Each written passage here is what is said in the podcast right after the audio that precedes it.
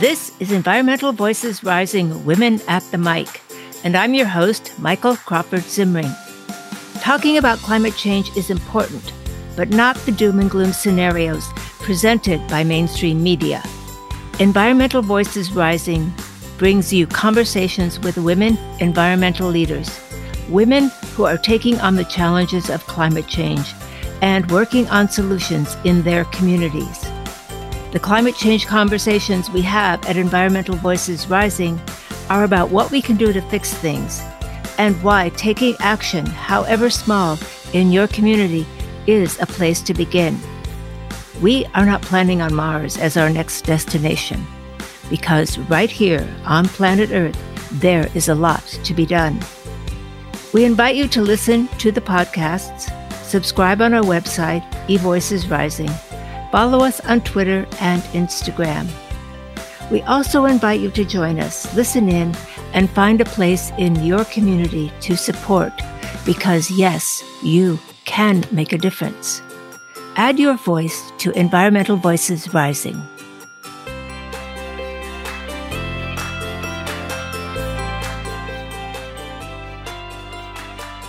This is Environmental Voices Rising Women at the Mic.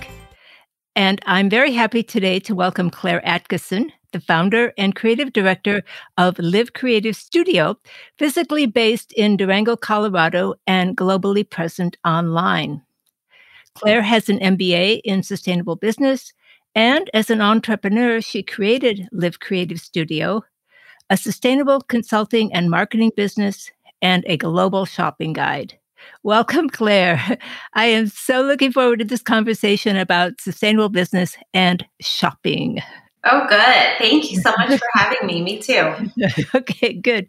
So let's begin with how you got started in sustainable business. I think it's really interesting because it seems that you were in one of the very early cohorts of people in the United States to get an MBA in sustainability in 2000, four. And this was after you graduated from college and you were already had experience as an entrepreneur creating an outdoor program for women and girls. So tell us about how you decided to switch and to go into business, what that experience was like. Yeah, happy to share. I was very passionate uh, all of my life around just loving the natural world and was a very active child outside and climbing trees and playing and just it was my playground. So it's always been dear to my heart and when I went to UC Santa Cruz and studied environmental science, I also was interested in kind of understanding the causes um, and the multiple causes of environmental destruction. And so I took a few women's studies courses. And interestingly enough, that got me really kind of understanding early on the intersection between race and class and gender and the environment. Um, so I was very passionate and ended up kind of flipping my major then to women's studies and then an emphasis in environmental studies. And it, as you can imagine, in that type of a graduation, you know, major degree, there's not very many opportunities for work other than going on and getting your master's or pursuing some kind of career related to, you know, women's empowerment, that kind of thing.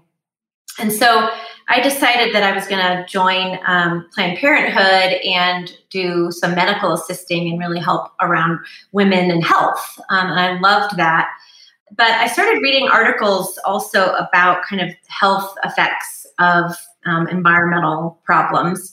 And I thought, you know, boy, that could be really interesting. Maybe I'll head into and do some research and get my master's. And and then as I was exploring that more, I discovered that you could do a environmental or sustainable business.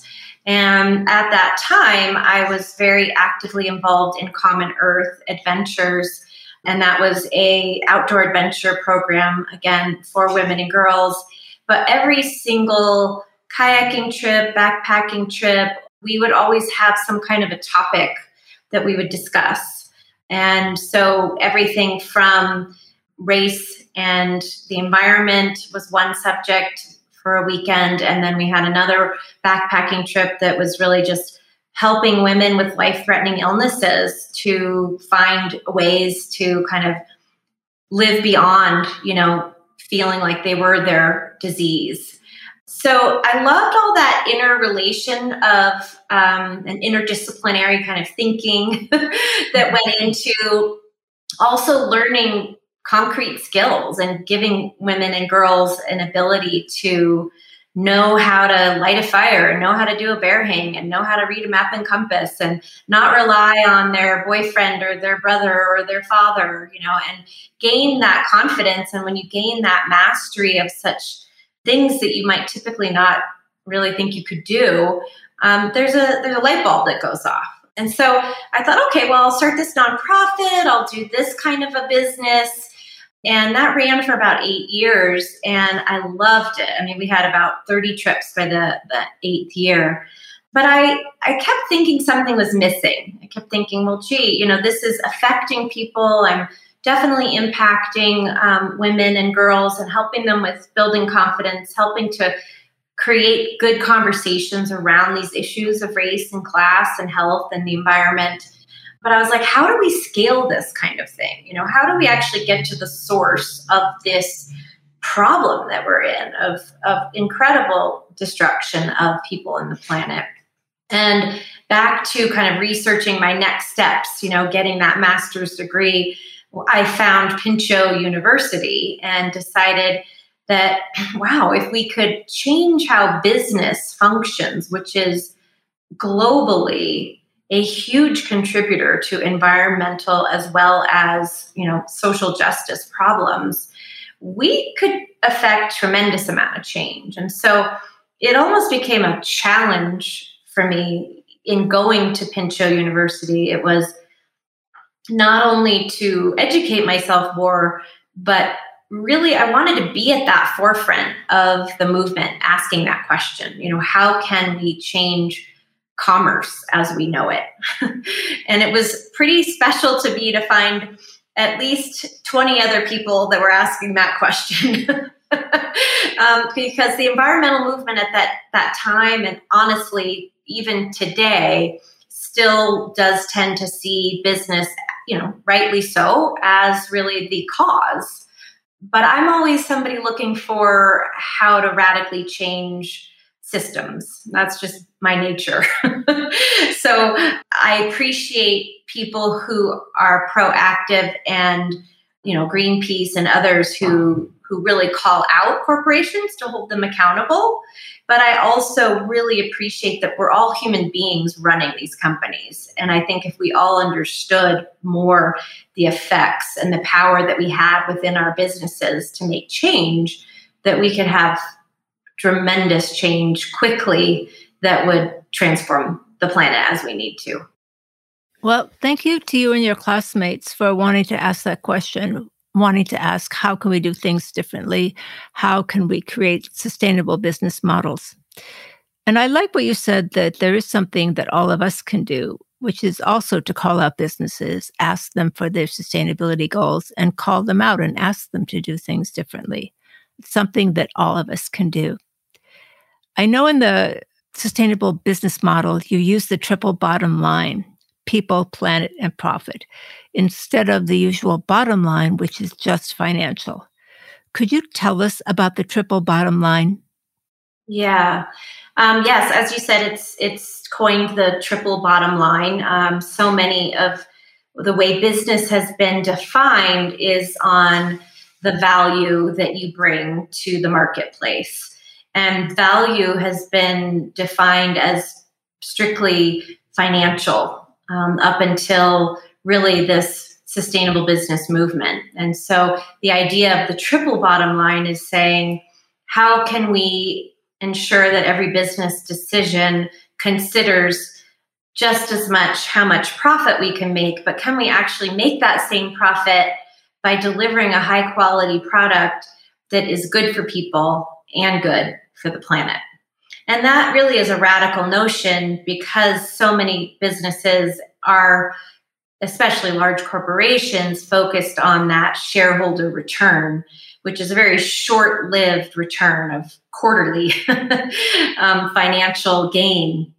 So the corporate sector is a bit of an interesting sector that we can talk a lot more about, that in fact um, has been both, like I was mentioning before, you know, the direct, you know, I would say received quite a lot of uh, feedback from the public and from large um, nonprofits that they need to change.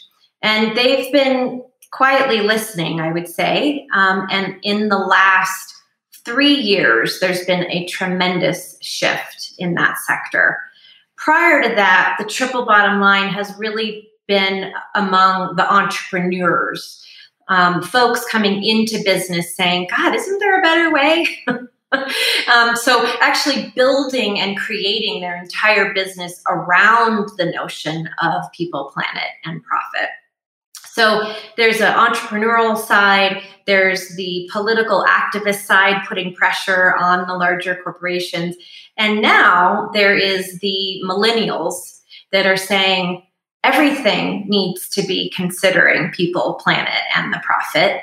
Um, of course, these are generalizations and stereotypes, but these are some movements and fronts that are pushing and pulling um, sustainable business kind of more into the forefront. And now corporations um, are more than ever. I mean, this has been now since 2004 that I got my degree in sustainable business. And when we graduated, you know, we had to go out and create our own jobs. You know, there really wasn't a chief operating officer of sustainability. Now there is. If you go to any large corporation, they have a chief sustainability officer. Thank you. Let's talk a little bit more about the people piece and in particular, how COVID made the vulnerabilities of so many groups, especially the poor and the underprivileged, and of course, all the healthcare workers who were keeping everything going. All of a sudden, businesses had to prioritize the health of their workers. They had to really consider the people and working conditions. What do you see as some of the ways that COVID has provided us and maybe the sustainability officers an opportunity to reset? You know, like anything, it's very broad and it mm-hmm. can mean a lot of different things to different people. So, what I find is a good, important place to start is that more and more businesses, both small and large, are beginning to report on their goals. So, they're doing sustainability reporting. So, there's not a cookie cutter here is how to be a sustainable business. There mm-hmm. are frameworks such as B Corporation, which is a wonderful framework. And there's many pathways to get there. So really what a sustainability consultant or a chief, you know, sustainability officer is doing is looking within a unique business and saying what makes the most sense for us? What areas do we want to work on and so for some, it may be water. For others, it may be reduction in carbon emissions. Um, for others, it may be looking really hard at their waste stream. So COVID brought us all front and center to how much waste we create with those masks. And as well at the same time, the ocean and the fact that we now have a garbage field as large as the United States has also brought that front and center that there's something wrong with our process of transferring goods to people around the world. So even if you're not into business, you're not an economist, you don't pay attention to those things, everybody for, is now saying something has to be done and it's not just about the individual making a change, it's both. It's individual and it's these large companies and the small companies that are showing the alternatives to the large companies. um, so, as far as social goes and diversity goes, the other piece of that this year was also the tremendous exposure around Black Lives Matter movement.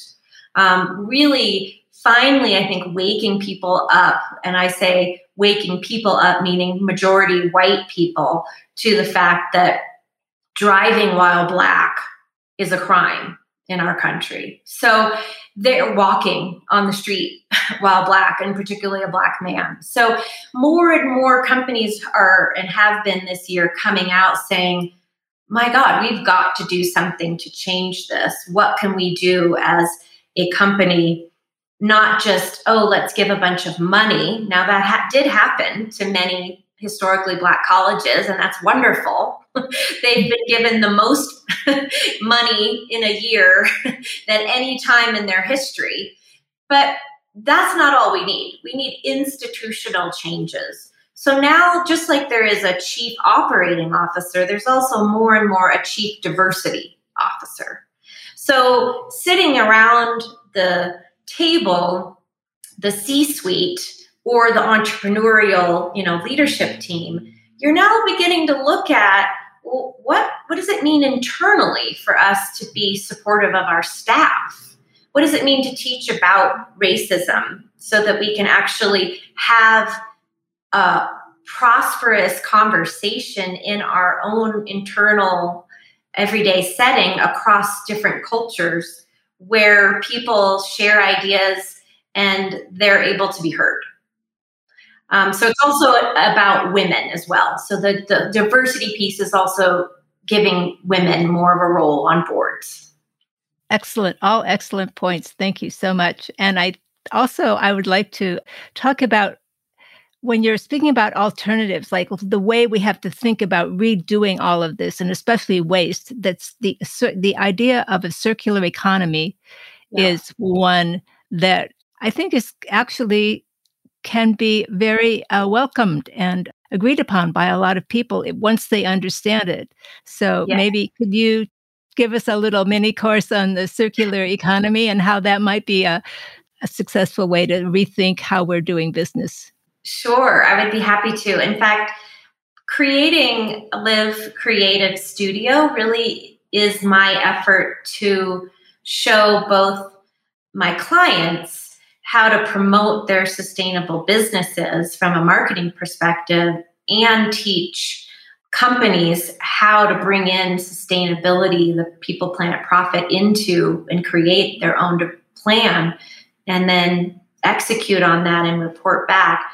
Um, the third leg of, of Live Creative Studio really is about innovation and about inspiring people to understand that there is a lot that we can bemoan and feel very disheartened about. And in fact it's it comes from that deep kind of sadness that i say no we are actually creative human beings. We have always evolved creatively. And i love to say the stone age did not end because we ran out of stones. Okay? We evolved. We we innovated. We thought of new ways. And that's what we have to do now right? We we don't have to keep digging for fossil fuels. We have other ways to create electricity and energy that are renewable right?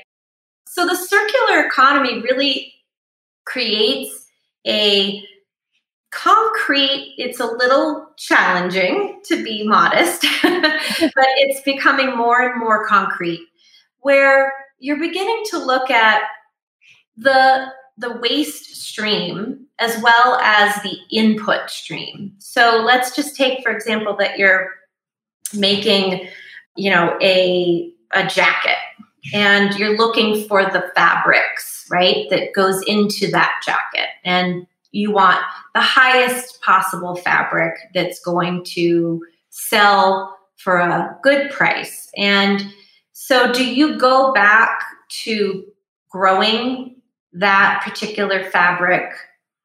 And how do you grow that fabric? Or do you look at the waste stream that's already been created using that same fabric? And instead of letting that previous jacket end up in a landfill, you're reclaiming it and you're bringing it back into and you're reusing that particular material, that particular fabric to create just an equally solid, strong, you know, um, product that you can put back on the market. So it removes this idea of going back to extracting resources from the natural environment, which is what we do typically. We go to grow it or mine it. And right now, with the circular economy, the question is what if we don't do that? What if we don't go back? what if we actually keep all of these products in what is called a circular system um, where we don't have the waste and we don't have to destroy the environment in the extraction process. So you're you're when you're talking about the a waste stream, you're talking about sort of the end of life of a product. Correct. So the end of the life of a jacket or the end of end of life of a plastic bottle Correct. or the end of life of a food package and yeah. normally those are single, a lot of those are single use. Well, not the jacket, but the single use. And they end up possibly recycled, maybe, but often in the landfill. You're talking about where waste is going and what we can do about it. It doesn't have to just end up in a landfill. It doesn't have to end up polluting the oceans. Waste doesn't have to just be garbage we throw away we can find way, we can find ways to circle back into the systems and reuse it. And it turns out that this is a system that nature uses. Okay, let's take a look at those natural systems and let's see does nature create waste? Well, a cherry tree does blossom and it blossoms an awful lot and it's gorgeous. And then those beautiful blossoms do fall. So we imagine all of those blossoms being our plastic water bottles and they fall, right? Right now they're falling into the oceans and contaminating our beautiful, you know, towns and communities as well. And what if they were made out of something that actually benefited when they fell to the earth or they fell into the ocean?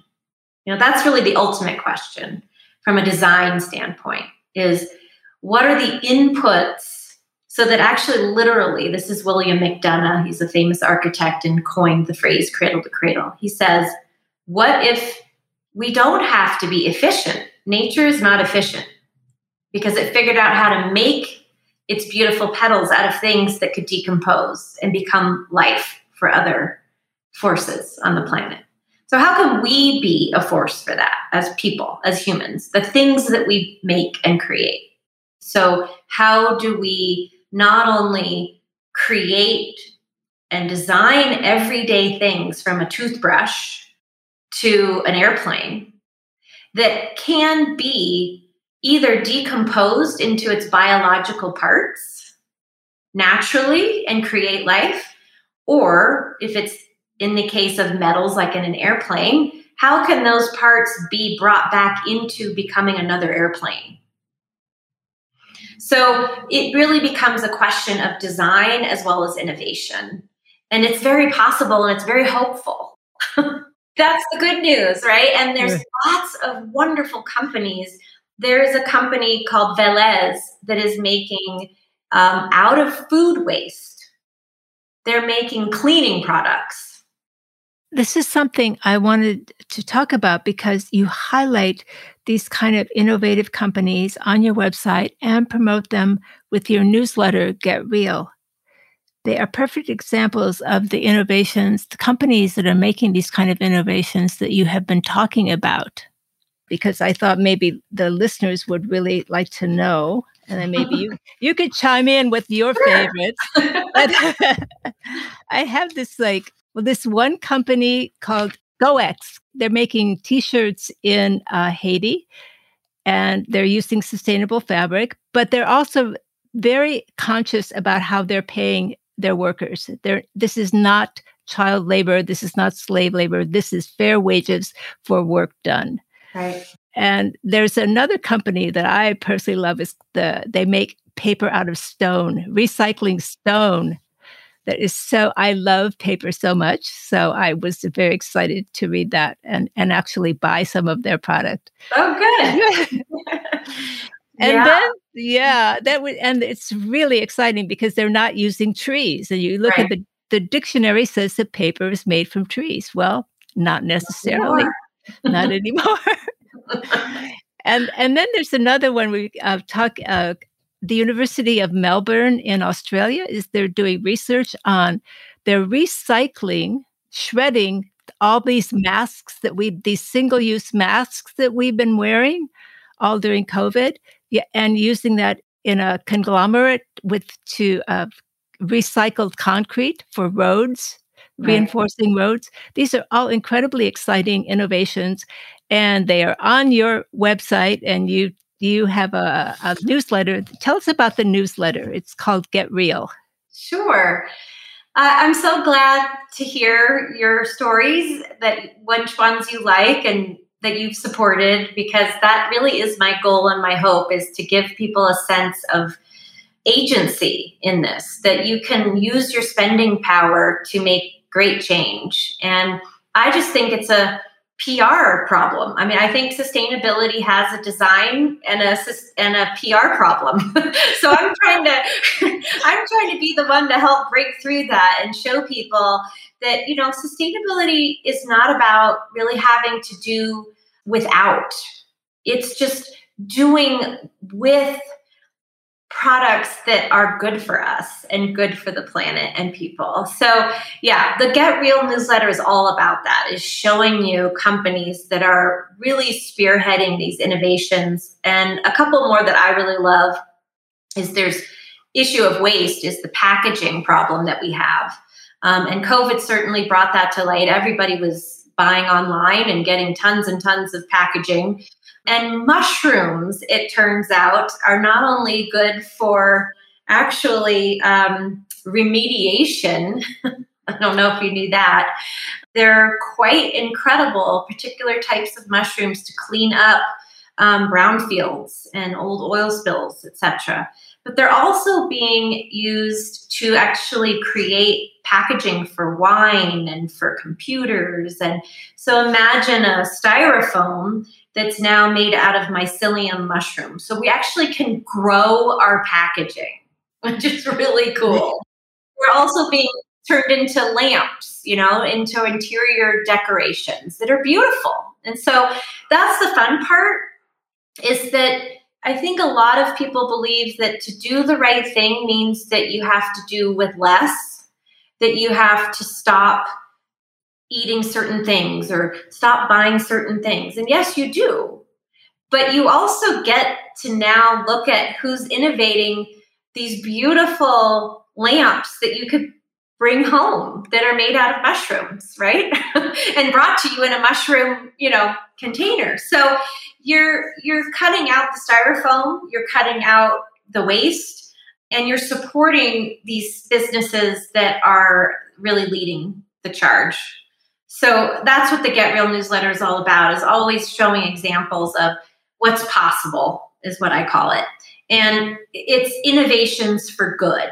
So how some of these innovations have to do with diversity in the sustainability equation, and others have to do with really more of the ecological side of it, and some have to do with both. But it's all about positive, sustainable news and how you can spend and use your spending power wisely. Yes, I am familiar with the work that is being done with mycelium uh, mushrooms, uh, cleaning up oil spills and brownfields, and in designing a packaging, which is really cool. The idea of being able to replace styrofoam with mycelium is super exciting. So maybe you could tell us uh, more about how we as consumers can use our spending dollars wisely part of what I've learned as I've gone along with building Live Creative Studio is um, some of the businesses that I work with have really innovative products. And so I thought, well, gee, wouldn't it be wonderful because I love marketing as well to help people understand not only about these great companies and what's possible, but to promote them and support these businesses. So I also have a shop tab on my website, which is livecreativestudio.com. And under that is the sustainable marketplace, as well as I have a local one for my community. It's the Durango Sustainable Business Guide, so that we can continue to provide easy click of a button, bookmark the shop, and there you are. You can have architects to furniture to zero waste um, companies. So anything that you find that you need, you can click the sustainable marketplace and find a company that is doing these innovative products that we vet for both their people benefits and their you know ecological benefits. That i'm really excited about that. And i understand that you also you are a global company. This is not just the united states but this is a worldwide. And you you promote companies around the world that are also working on a lot of innovation. Yeah we do. And one of my favorite companies that we're recently started working with is um, out of portugal um, and it's called cork element and I learned a lot. I mean, I love that's what I love about this too is I keep learning. I mean, it, that's what's wonderful about sustainability is that it, it's always evolving. People are always pushing the envelope, and I found that with Cork Element, they created a basically a reserve of beautiful cork trees that they are stewards of, and I learned that you can sustainably harvest the cork and it's the bark. So you never have to cut down the entire tree. You just every 9 years you can harvest the cork from the bark of the tree without hurting the tree. And in fact, what they've found in doing some research is that growing that cork and letting it grow to 9 years and then when you do harvest it it makes for beautiful bags, alternative leather that you don't have to, you know, look at harsh chemicals being added like you would with other more vegan leathers that are really just a PVC plastic. Um, so it's a wonderful alternative. And they've learned that by allowing that bark to grow those nine years that it really becomes a harvester or a sequester of more carbon the each tree.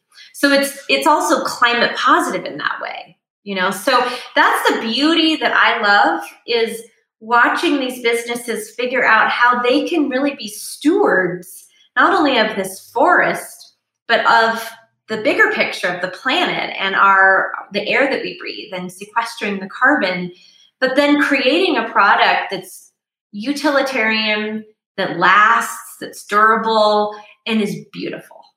We will link your website to the podcast below and i'll get back to that in a minute. But i always like to ask my guests to tell us about two or three women environmentalists or women who are working on climate change solutions who have inspired them in their work. So, could you share with us who has inspired you? I would say back at UC Santa Cruz, I was very inspired by uh, Wangari Maathai. I hope I'm pronouncing her her name correctly. You know, the fact that she, you know, was educated woman to receive a Nobel, Nobel Peace, Peace Prize. Prize. Yes, um, and she hadn't at that time when I met her, as in read her book. I didn't actually meet her in person. Um, but when I discovered her and learned about her, she just has a, I felt like it, it was getting to what I wanted, right? She knew how to take her education, bring it home to her communities. And gosh, I mean, to plant millions and millions of trees was just a beautiful act. Um, and to show the world that women have that capacity to kind of buck the system and buck the trends and and used activism to surround a tree with other women to say no you're not cutting this down. Um, just was very moving. And I, I really have always been thinking about her and read many you know stories about her as well as her book. And and then prior to that of course i was very moved by rachel carson my mother introduced me to her, and um, I think that was a pivotal point in the United States um, for people to recognize that our industrial system, our economic system, is having a large effect on the planet. And she was another woman to really buck the system and take her education and say, this cannot happen anymore. Yes, she had a, a, a wonderful transformative effect on the globe. Yes. So, Claire, uh, tell us one more time mm-hmm. how people can find you, your website, because with the shopping and sure. whatever whatever else you you know gets you connected. Um, so it's livecreativestudio.com, and we provide marketing and branding and website development for sustainable businesses. Um, and also for those businesses that are new to sustainability or who want to go deeper, we also provide sustainability strategy and also sustainable packaging resources and options and strategy.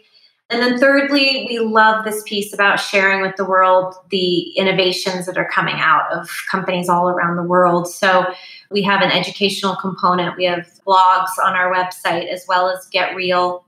And then finally, we have the shop page. So, you can shop your values anytime, anywhere by going on to that website. And do be aware right now that the global marketplace, we call it carbon, and it's kind of fun for us. We chose that word, um, and you'll love it. We have just secured the URL carbon.rip. Wow. Rest in peace, right? Rest so, in peace. it's not live yet. I'm just sharing it with you. We are planning a 2.0 of our sustainable marketplace where it will be called um, Carbon.